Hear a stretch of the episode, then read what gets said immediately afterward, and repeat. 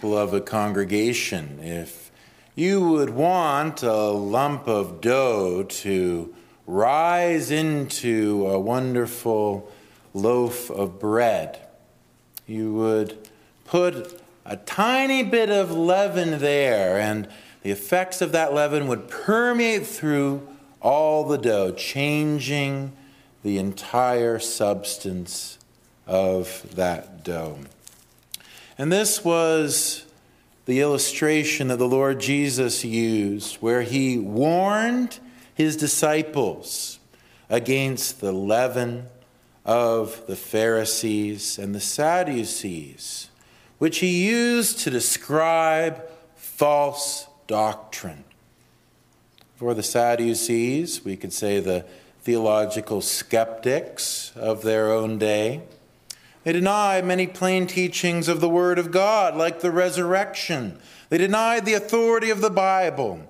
Jesus said, You allow a little of that to get into your heart or soul, it will change everything. It will utterly undo your faith.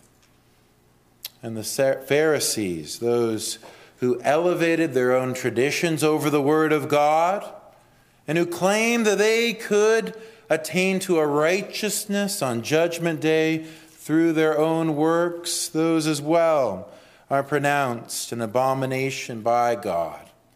And those who would promulgate such things, he says, will ultimately destroy, destroy true religion. These things are not only for the days of the Lord Jesus' ministry, but also for all true followers of Jesus Christ. If we are to be preserved from the attacks of the devil upon the true faith that the Lord Jesus would have us to possess, we must earnestly contend for the truth and the doctrine of the Holy Scripture. It is for this reason that the Reformed Church we have this practice of regularly going through the main doctrines, those things which separate true Christianity from false, those things which must be believed and understood in order that the true religion would be preserved. These are summarized in our confessions and in particular the Heidelberg Catechism.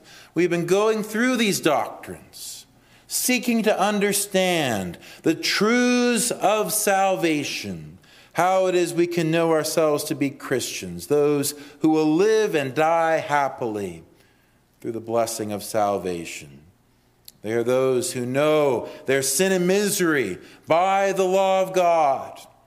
They are those who have been delivered from their sins and miseries by the gospel.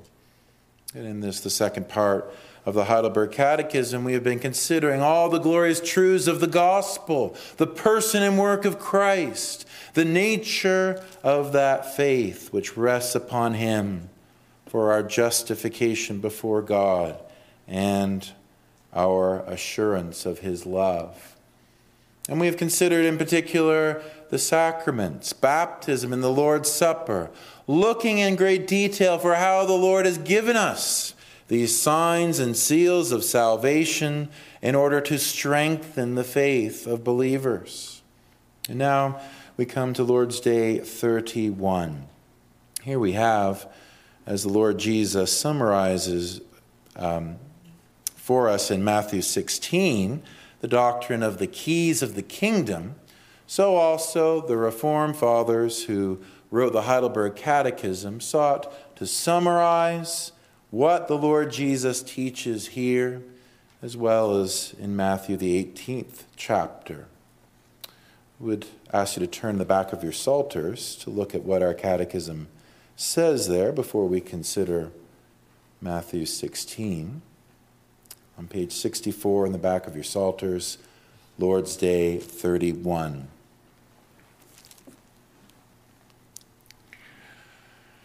What are the keys of the kingdom of heaven? The preaching of the holy gospel and Christian discipline or excommunication out of the Christian church. By these two, the kingdom of heaven is opened to believers and shut against unbelievers. How is the kingdom of heaven opened and shut? By the preaching of the Holy Gospel.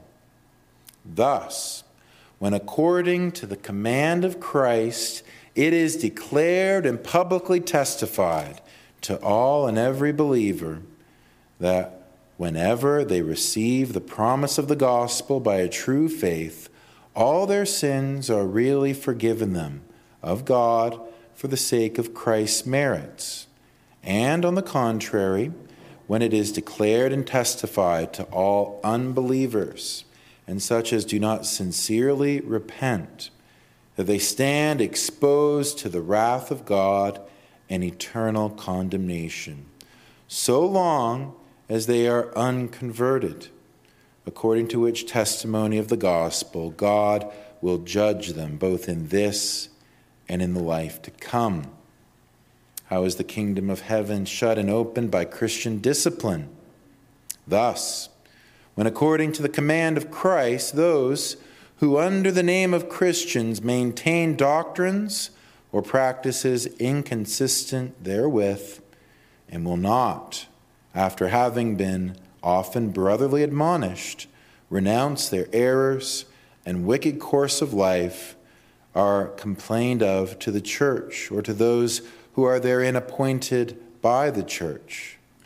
And if they despise their admonition, are by them forbidden the use of the sacraments, whereby they are excluded from the Christian church and by God Himself from the kingdom of Christ and when they promise and show real amendment, are again received as members of Christ and his church.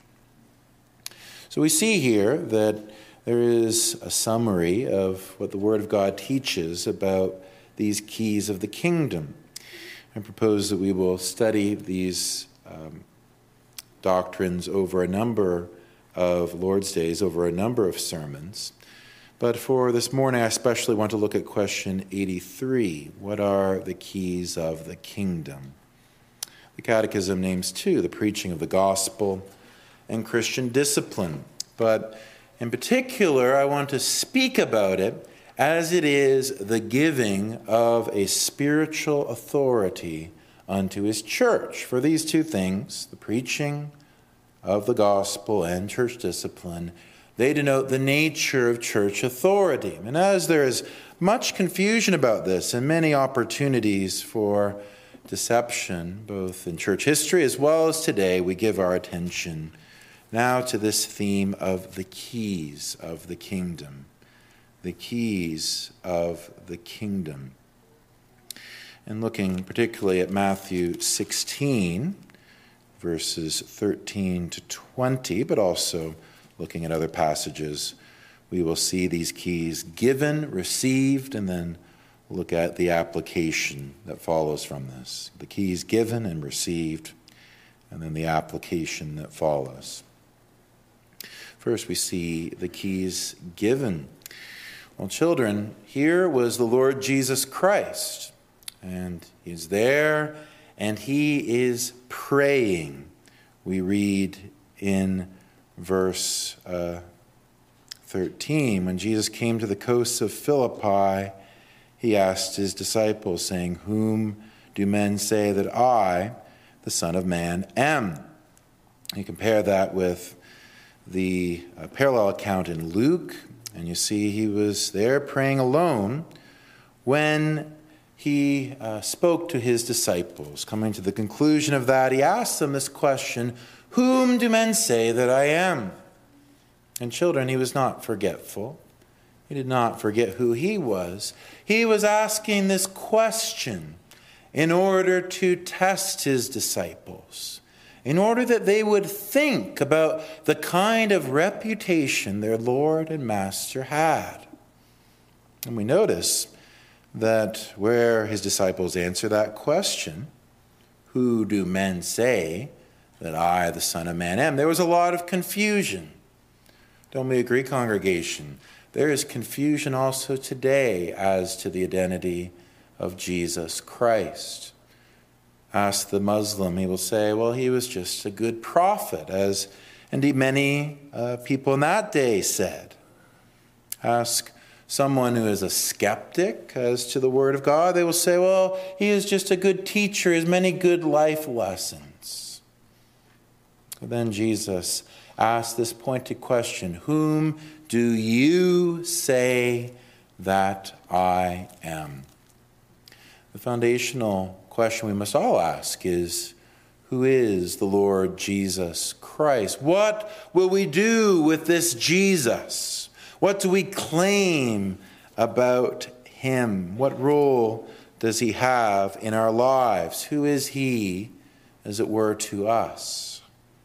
This is what he asked these disciples. And here we see in this declaration, this confession of faith spoken by the lips of one of the disciples, the Apostle Peter. We have here the identity of the Lord Jesus Christ pronounced. We read in verse 16 And Simon Peter answered and said, Thou art the Christ, the Son of the living God. And we need to understand that where we would see this confession, it directs us to all that Christ is and all that he is unto his people as their Savior. Notice he speaks here of the living God, not a God who is distant and far, not a God who is not active, but a God who is living. He is the living God, not a dead idol not a distant figure, but one who is near at hand, who is working in history, who is intervening in your life, who speaks to you by his word. He is the living God. And this one, the Lord Jesus Christ, he has spoken as the Son of the living God. However much Peter may have understood of this, he surely spoke of the divine power of our Lord Jesus, which he identified. That here was one who was of the same nature as the Father, the same divine nature, power, glory, and wisdom. He is the same as to power and yet distinct as to his person. He is sent from his Father, revealing that from eternity he is the eternal Son of God. And this glorious divine person is the Christ. Christ, you see, children, means the anointed one. He's anointed, you see, separated by God by the outpouring of the Spirit to be a glorious high priest to atone for sin to be a great prophet, to reveal the will of God for our salvation, to be the eternal king who would rule and reign in the kingdom of salvation. All that a Savior must be is included in this word, Christ. And he ascribes these great titles, these great perfections unto Jesus. Thou, Jesus, art the Christ the Son of the living God. This wells up within his soul that he would confess Christ in true faith. Here is the evidence of faith in the heart. Not that we deny Jesus with our words and lives, but that we confess him. Not that we are ashamed of him, but that we testify of the one in whom we have believed. And so Peter, he makes this confession of his faith. He identifies this one in whom he has trusted from the heart. And you notice how he is spoken to by the Lord Jesus. Verse 17 And Jesus answered and said unto him, Blessed art thou, Simon Bar Jonah, or we could translate son of Jonah. For flesh and blood hath not revealed it unto thee, but my Father which is in heaven. I wonder, have you ever done something for the Lord? Maybe spoken on his behalf by witnessing, or maybe you've been praying in public and maybe there was just that seed of pride where you say, Wow, I really did a good job there. I really spoke well of the Lord. Well, sometimes the Lord Jesus, even as he commends us for, his, for our obedience in testifying and confessing him also needs to cut us down a peg. Peter maybe took a little bit of pride in how he had uh, spoken so well of the Lord. And so he says, Remember, Peter, it wasn't flesh and blood. It wasn't because you are the son of Jonah. It wasn't because you came from a particular family line. It wasn't because of anything about you. It wasn't because you're so smart. It wasn't because you're so courageous. It wasn't because you're so innately spiritual. It was my Father, my Father who revealed it unto you. You see, no one, no one confesses Christ truly except that Christ be revealed to them by the Father. We're utterly dependent upon Him, you see. Anything that we have, by way of grace in our hearts, we've received from the bountiful hand of the Father. Jesus said, All that the Father gives to me will come to me, and the one who comes to me I will in no wise cast out. Have you come to Jesus in faith? It's because you were given to the Son by the Father. And so he says this that you are blessed, Peter. You are among all men truly happy, for you have confessed that which is utterly true, that salvation is to be found in none other, for I am the Christ, the Son of the living God. And then he says in here in verse 18 that he is not only this one confessed by Peter, but he is one who is the builder of the church Verse 18 And I say also unto thee that thou art Peter, and upon this rock I will build my church, and the gates of hell shall not prevail against him. I'll say more about that in a moment. Let us recognize, however, that here is the work of Christ in building the church. The church, which is separated from the false doctrines of the Sadducees and the Pharisees, that church which finds their salvation in none other than the Son of the living God. That church which takes up their cross and follows after the Lord in true repentance. This spiritual society of true believers, not contained within this or that building, that this or that institution, but the body of true believers in Christ Jesus. That is the church which Christ is here building. Matthew Henry says Christ is both the founder and the church's foundation. He draws souls and draws them to himself. To him they are united, and on him they rest and have a constant dependence.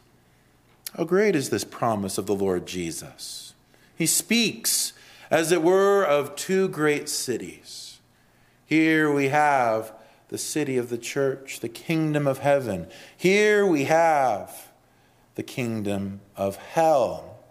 And there is a constant warfare between the two the devil and his minions, all those who are unbelievers and enemies of Christ. They war against the true church. Enemies, whether in governments or whether in false religions or whether in uh, any other kind of power in the world. They are at war with the true religion, for the devil is at war with them. And so he speaks of the gates of hell as though streaming out of those gates come all the locusts of the demonic hordes who stream out and seek to afflict and to attack and to assault the gates of the kingdom of heaven. And likewise, you have that spiritual warfare. That spiritual warfare whereby the kingdom of heaven wages war upon the kingdom of hell. And we are storming the gates of hell through our testimony and confession of the Lord Jesus. And what does Jesus say of all this? That the gates of hell will never prevail. Never will the forces of the devil destroy the true church, and never can they withstand the assaults of its spiritual power. The church will endure for all ages, and the church will vanquish all her enemies.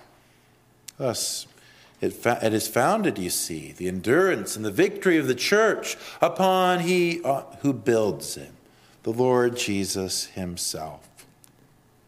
So, what do we see of this one? He is confessed to be the Christ, the Son of God. He is the builder of the church, and he is the one who now says here in verse 19, And I will give unto thee the keys of the kingdom of heaven.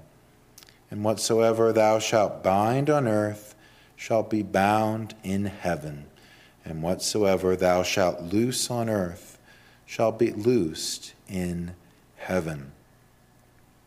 So, in connection with Christ being so confessed as the Son of God, in connection with his building the church, he speaks of the giving of keys. And the first thing we must recognize is that he, if he is the giver of these keys, it is because he possesses them according to his divine and supernatural right. He possesses these keys, which denote the spiritual authority of salvation. I want to prove that briefly by looking at a couple passages in Revelation. If you do want to turn to the last book of the Bible, you can hear what I'm talking about here. In Revelation chapter 1 and verse 17, we read the words of the Apostle John. And when I saw him, I fell at his feet as dead, and he laid his right hand upon me, saying unto me, Fear not, I am the first and the last. I am he that liveth and was dead. And behold, I am alive forevermore. Amen. And have the keys of hell and of death. Well, who could that be, children? Someone who was dead and is now alive. Who could that be? Well, none other than the Lord Jesus Christ, who rose again on the third day. He is the one who has the keys of hell and death. He is the one who decides and determines what happens to you and me after we die, whether we will enter into the joys of heaven or whether the eternal punishment of hell. Then you go ahead a couple chapters in Revelation chapter 3. Revelation chapter 3, you know, chapter 2 and 3 are the Lord Jesus speaking to the different churches in Asia Minor. And he speaks to the pastor of the church in, Phil, in uh, Philadelphia um, as an angel. That's the language of a pastor in the book of Revelation. So in Revelation 3, verse 7, we read, And to the angel of the church of Philadelphia write, These things saith he that is holy, he that is true, he that hath the key of David, he that openeth, and no man shutteth, and shutteth, and no man openeth. I know thy works. Behold, I have set before thee an open door, and no man can shut it. For thou hast a little strength, and hast kept my word, and hast not denied my name. It is, as, it is as it were that there is a door that leads to salvation, eternal life in heaven, and Jesus Christ Himself has the key which will open that door. Where He opens, no man can shut it. Where he closes, no man can open. The Lord Jesus has the authority, and that authority, spiritual and saving, is represented by these keys. And surely this should grip you. No matter who you are this day, no matter your spiritual condition, you ought to recognize there is no other hope for salvation but he who possesses the keys, the Christ, the Son of the living God, the builder of the church. He is the one who possesses the authority of the keys. But we notice, don't we, that he also gives the keys. He has them in order that he may give them, and he gives that some may receive these keys. So we read in verse 19, And I will give unto thee the keys of the kingdom of heaven. Now, how are we to understand that? Well, first, it may be helpful to briefly refute a false doctrine about this matter, that which is promoted by the Roman Catholic Church. We say, not on the basis of hatred towards Roman Catholics, but upon our love for the truth of the Scriptures, that it is a terrible false teaching that the Roman Catholic Church promotes that this is a warrant for the office of a pope, and that the pope is accounted to be the foundation of the church and the possessor of the keys of heaven. Now, why is it that they would argue this? Well, they would point out, well, you notice here that there is a speaking to Peter. He is the one who spoke, blessed are, who, who uh, said, Thou art the Christ. He is the one of whom it was said, Blessed art thou. And then he says, Jesus in verse 18, And I say unto thee that thou art Peter, and upon this rock I will build my church, and the gates of hell shall not prevail against him. What is their argument? Well, the argument is well, this is speaking of Peter as he is a person, he is the foundation of the church. And he, you see, was the first pope, and he, you see, bestowed this power of the keys to all other popes. And therefore, the keys of the kingdom of heaven belong to the pope. That is basically their argument. How would we respond to that? Well, first, we would say that while the Lord Jesus is speaking to Peter, that the Roman Catholics misunderstand what the Lord Jesus is saying there. Where he says, Thou art Peter, Petros, right? Rock. That's the name that he gave Peter because he was strong in the faith by the grace of God the Father. And then he says, Upon this rock. So he says, I will name you rock, but it is not upon you, but upon this rock, Petra, a different Greek word. This rock I will build my church. You see, it was not him as a person, but rather his confession of faith. Faith in the Lord Jesus. That is the foundation of the church. This is in keeping, you see, with the teaching of Scripture elsewhere in 1 Corinthians chapter 3, verse 11. For other foundation can no man lay than that is laid, which is Jesus Christ. Not faith in Peter, but faith in the Lord Jesus. That is the foundation of the church. And surely that is the foundation that's being spoken of. But let us say, for the sake of argument, that the uh, Lord Jesus is speaking to Peter, that there was a special honor which was bestowed unto him through his preaching. You read the book of Acts, indeed, an honor was bestowed him. He was among the first preachers of the gospel. Well, we would then have to prove that he was the bishop of Rome, the first pope. And the simple fact is that there is no evidence of that fact. It is asserted by the Roman Catholics, but it is unproven. The other thing we would say is that there's nothing here, nothing here about the bestowal of the keys of heaven to successors in a unique way, as though it goes from person to person in that mechanical way, as though it belongs to one man who goes to another man and, and so forth. That's not the point of the passage, and there's nothing in the passage about that. So, in that way as well, it goes far beyond the text.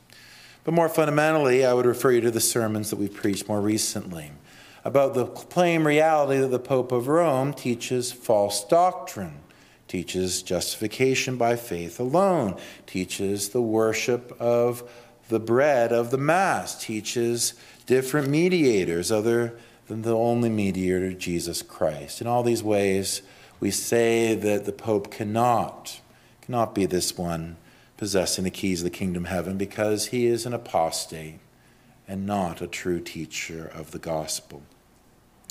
Well, therefore, we've said negatively it is not the Pope. What else when we say about the one who actually does possess the keys of the kingdom of heaven? Well, I would say that we need to understand what the Bible teaches about the nature of the authority of these keys.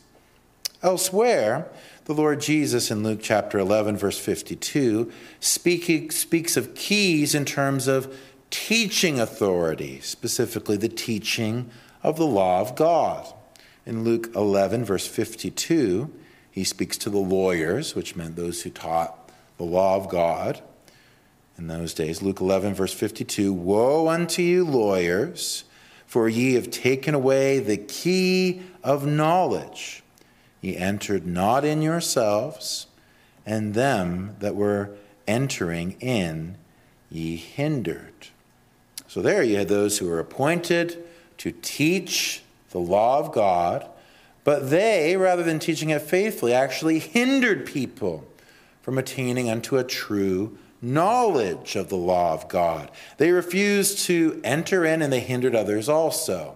An abuse of teaching authority. Well, here, Jesus says, I will build my church, the church of the new covenant, based upon my finished work upon the cross. And here he says, I will give these keys in terms of teaching authority. I would note this as well. The whole language of binding and loosing in verse 19. Whatsoever thou shalt bind on earth shall be bound in heaven, and whatsoever thou shalt loose on earth shall be loosed in heaven. The language here is quite frequently used if you look at the ancient Jewish writings when there would be different teachers of the scriptures, and they would say, based upon uh, the moral requirements of the Word of God, that this is loosed, that is, that is permissible, and this is bound, that means that is impermissible. If you read, for example, what the Apostle Paul writes in 1 Corinthians 7 and Romans 7 about marriage, where he speaks about binding and loosing, as far as the marriage covenant goes, is a similar principle. But what is ultimately being bound and loosed? Well, it's the conscience, that inner testimony that is answerable to God alone as to what is permissible and impermissible, that which is forbidden, that which is allowed, that which is righteous, and that which is sin. God is the Lord of the conscience, the only Lord of the conscience. And so it is that where we speak of being bound or loosed in conscience, we speak of that which we have liberty to do before the sight of God or that which we have not the liberty to do. Thus, Acts 20, verse 22, the Apostle Paul speaks in this way. And now, behold, I go bound in the Spirit, bound in the Spirit unto Jerusalem not knowing the things that shall befall me there. He said he was bound. He could not go against his conscience. He knew the Lord's will for his life, so he must do it. So, also, where we speak of binding and loosing, we are speaking of the spiritual authority to teach the Word of God, those truths of righteousness, salvation, and eternal life, such that the conscience may be loosed or bound may have the true liberty of the gospel, or else may be bound under conviction that we are under the curse of God. And so, this is what is being denoted here it's the spiritual authority to bind and loose sinners according to their conscience. And this is something that Christ only possesses and only Christ can give. Who is it that is given him? Well, we would say in the first place, all the apostles. That's why Peter is singled out, not because of his person, uniquely possessing these keys, but because all of the apostles, collectively, all of the 12, have a unique role in spiritual authority within the church of Jesus Christ. Listen to what the Puritan Matthew Poole writes. The sense is Peter, I will betrust thee and the rest of my apostles with the whole administration of my gospel. You shall lay the foundation of the Christian church and administer all the affairs of it, opening the truths of my gospel to the world and governing those who shall receive the faith of the gospel. If you read the career of the Gospels, the calling of the Gospels in the book of Acts, you see this prominent place that they had in Acts chapter 2 after the great outpouring of the Spirit at Pentecost. We read of that new community of faith in Acts 2, verse 41. Then they that gladly received the word were baptized, and the same day were added unto them about 3,000 souls. And they continued steadfastly in the apostles' doctrine and fellowship and in the breaking of bread and, of prayer, and in prayers. There's a sense in which the apostles fulfill this role in the early church, spreading the true doctrine of the gospel that knits the community of faith together. And it's in this way that the book of Revelation describes these 12 foundations on the walls of that great city of Jerusalem, which represents the spiritual church. Revelation 21, verse 14. And the wall of the city had 12 foundations, and in them the names of the 12 apostles of the Lamb. However, we would have to say that this is not unique, not unique to the apostles. Not that there's only 12 men who possess these keys and then none other ever possessed them in the same way. Maybe you remember last week where we spoke about the Great Commission from Matthew 28, where Jesus says, All power in heaven and earth is given unto me. Go ye therefore and disciple all nations baptizing them in the name of the Father and of the Son and of the Holy Spirit, teaching them to observe whatsoever I have commanded you, and lo, I am with you always, even unto the end of the world. Well, think about that for a moment. Did the, did the disciples, the apostles, actually baptize all nations? Well, they were only one uh, group of men. They lived and they died, they were martyred. Was Jesus with them all the way to the end of the world? Has the end of the world come? Certainly not. So, the promise of that commission and the task of that commission, they go not only to the apostles, but also to successors, to those who inherit the same promise, the same responsibility, and the same calling. These who are the ministers of the gospel. In Ephesians chapter 4 and verse 8, verse 8 we read, Wherefore he saith, When he ascended up on high, speaking of the Lord Jesus, he led captivity captive and gave gifts unto men. Verse 11, And he gave some apostles and some prophets and some evangelists and some pastors and teachers for the perfecting of the saints, for the working of the ministry for the edifying of the body of Christ. You notice that word ministry, it encompasses not only those first apostles, but also pastors and teachers.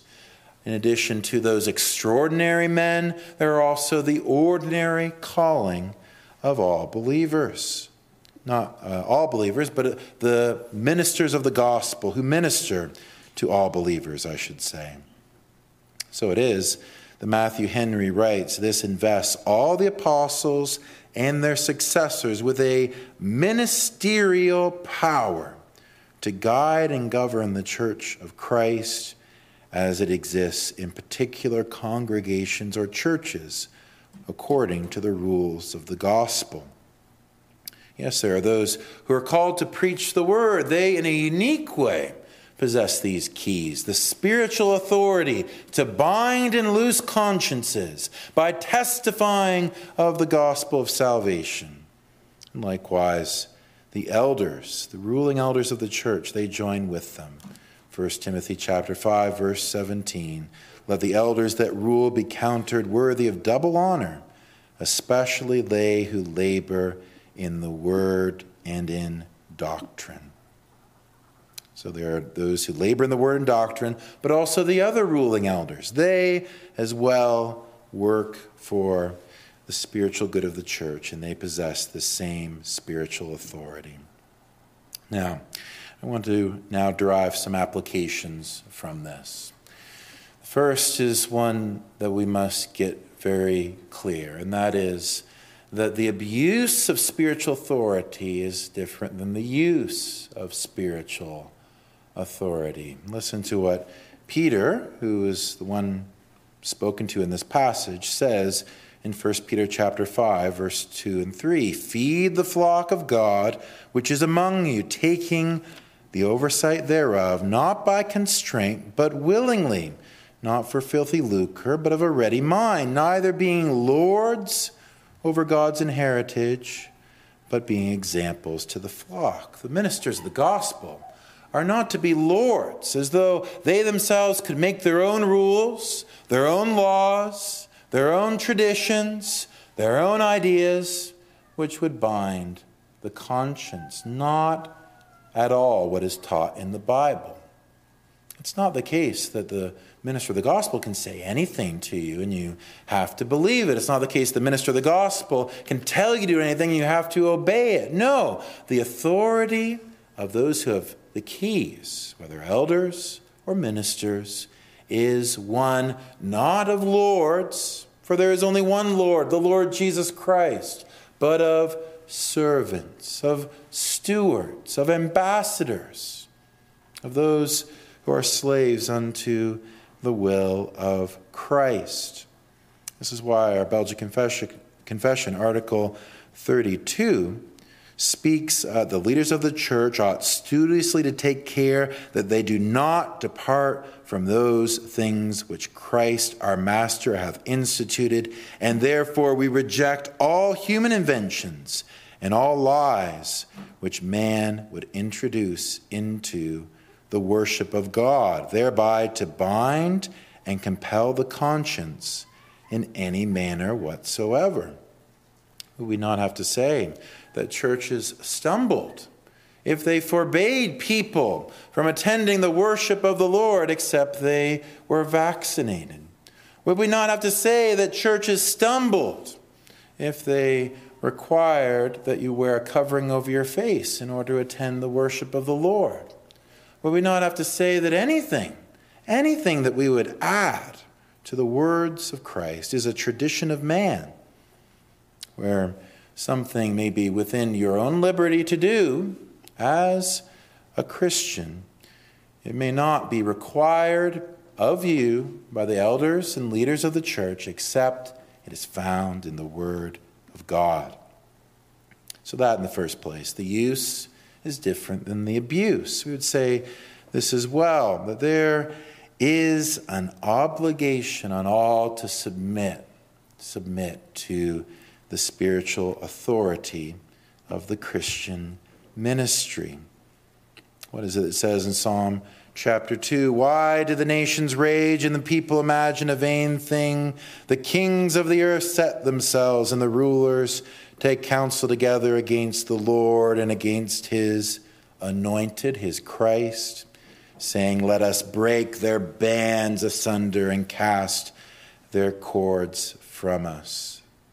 That is the lawless age in which we live, whether in governments or in society or even in the confessing church, people who would break free of the bonds of the Word of God, that which constrains their conscience unto the true gospel and the true law.